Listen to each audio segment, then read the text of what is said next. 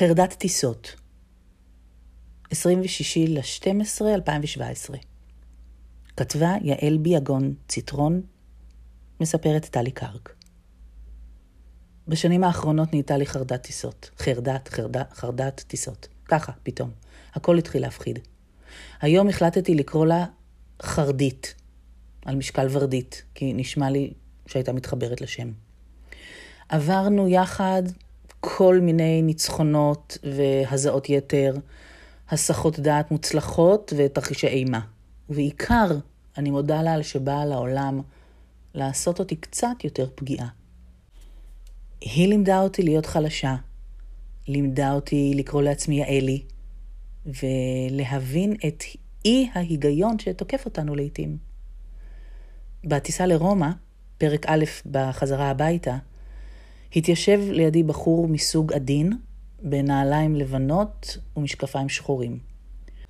היות ואני רגילה להיות החרדתית בהמראה, הופתעתי כשראיתי אותו מהדק את חגורתו בפעם השמינית בתוך דקותיים, ומיישר את מכנסיו בפעם החמישית.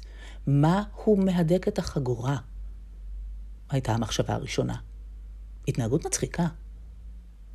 ואז דמיינתי שאני מלטפת את רגלו ומרגיעה. והבנתי פתאום את צרת רבים ואת אה, חצי הנחמה, כי מיד נדלקה הנורה של הדאגה. הדאגה לאחר, שסובל יותר ממך. ולפתע, קול בראש אמר בחיוך, מה הוא דואג? כולה קצת קפיצות באוויר, כולה מכונה שזזה בשמיים.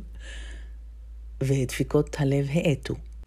והסבתי את מרבית תשומת ליבי אליו, גם כי הוא ואיבריו הקפוצים לא חדלו מלהתנגש בי, מבלי משים.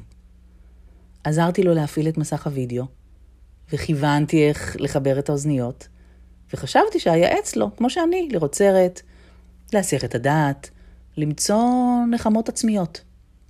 אבל הוא פצח בשיחה עם הדיילת שישבה במושב הדיילים המצחיק שפונה לנוסעים. הם דיברו באיטלקית עדינה שרציתי להבין, ולא הצלחתי את כולה, אבל ראיתי אותה עושה עם הידיים, אחרי צניחה אחת גדולה בתעופה, מסבירה לו שזה כלום, זה אך טבעי, המטוס מחפש את מסלולו בשמיים. ומאותו הרגע הייתה באה אליו בכל פעם שהמטוס נרעד. לוחשת באוזנו, מלטפת את זרועו. מתישהו בין תנועות חדות ראיתי אותו קם ונעלם לדקות ארוכות. כשחזר על הפעולה, הבנתי שהזמינה אותו לשבת איתה בקדמת המטוס. כמו ילד שמצא מבוגר בחנות גדולה. היה רץ אליה לנחמה.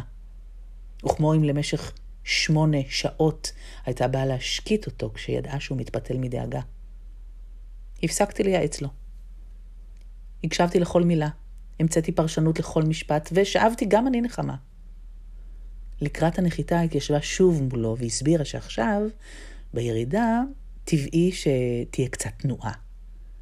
הוא נתלה בקולה והנהן נחרצות והסביר את חרדתו ארוכות. ודמיינתי אותו סתם ברחוב. רגיל ולא מפחד. סגור יותר, בטוח יותר, אולי שאנן, אולי ציניקן, אולי דווקא לא. ושמחתי שככה פגשתי אותו. רך וילדי ומוצא נחמה. ושמחתי לפגוש כך אותי. שלישי ל-11, 2018. כתבתי פעם על האישה שגרה ברחוב שלי. זאת שמסוכסכת עם בורא עולם. יש לה רעמה לבנה וקול ששומעים מקצה הרחוב. מדי כמה חודשים היא מוצאת מקום להתחבא בו, ושם היא מניחה את החפצים שלה. מזרון, קומקום חשמלי, מצעים שנתלים מדי בוקר על עץ בסביבה, ומיני סירים וקופסאות.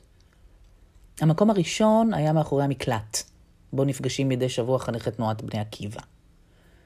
אחרי כמה מקרים שבהם צעקה על הילדים והפחידה אותם, הגיעו עובדי עירייה וגידרו באופן דווקאי במיוחד את הכוך שבו ישנה. ארבע גדרות מתכת שכל מטרתן לחסום את המעבר שמאחורי המקלט. אז עברה לכוך שמאחורי גינת השעשועים. שם נהגה לצעוק על בעלי הכלבים.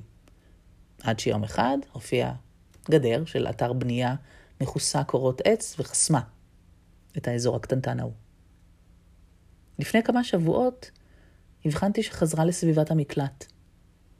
הפעם בין כמה שיחים לצידו. הבוקר הופיעה משאית עם גדרות ורתח ופועלים.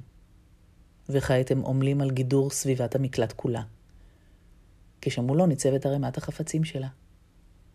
מסודרת על כוננית עץ קטנה שמצאה ברחוב. חלפתי על פניה בסוף טיול הבוקר. משהו במאמץ של העירייה לרדוף אחריה עם גדרות מערבל את המחשבה. מוקדם יותר, כשקניתי קפה, הבחנתי שמקרר העוגות של המקום מוקף שלולית מים גדולה. אתם מודעים לנזילה שיש כאן, כן? שאלתי את הקופאי. מעומק המטבח ענה לי בחור עם דלי וסמרטוט בידו. אה, הנזילה הזאת, היא סיפור חיי. ויצא לכרוע ברך מולה.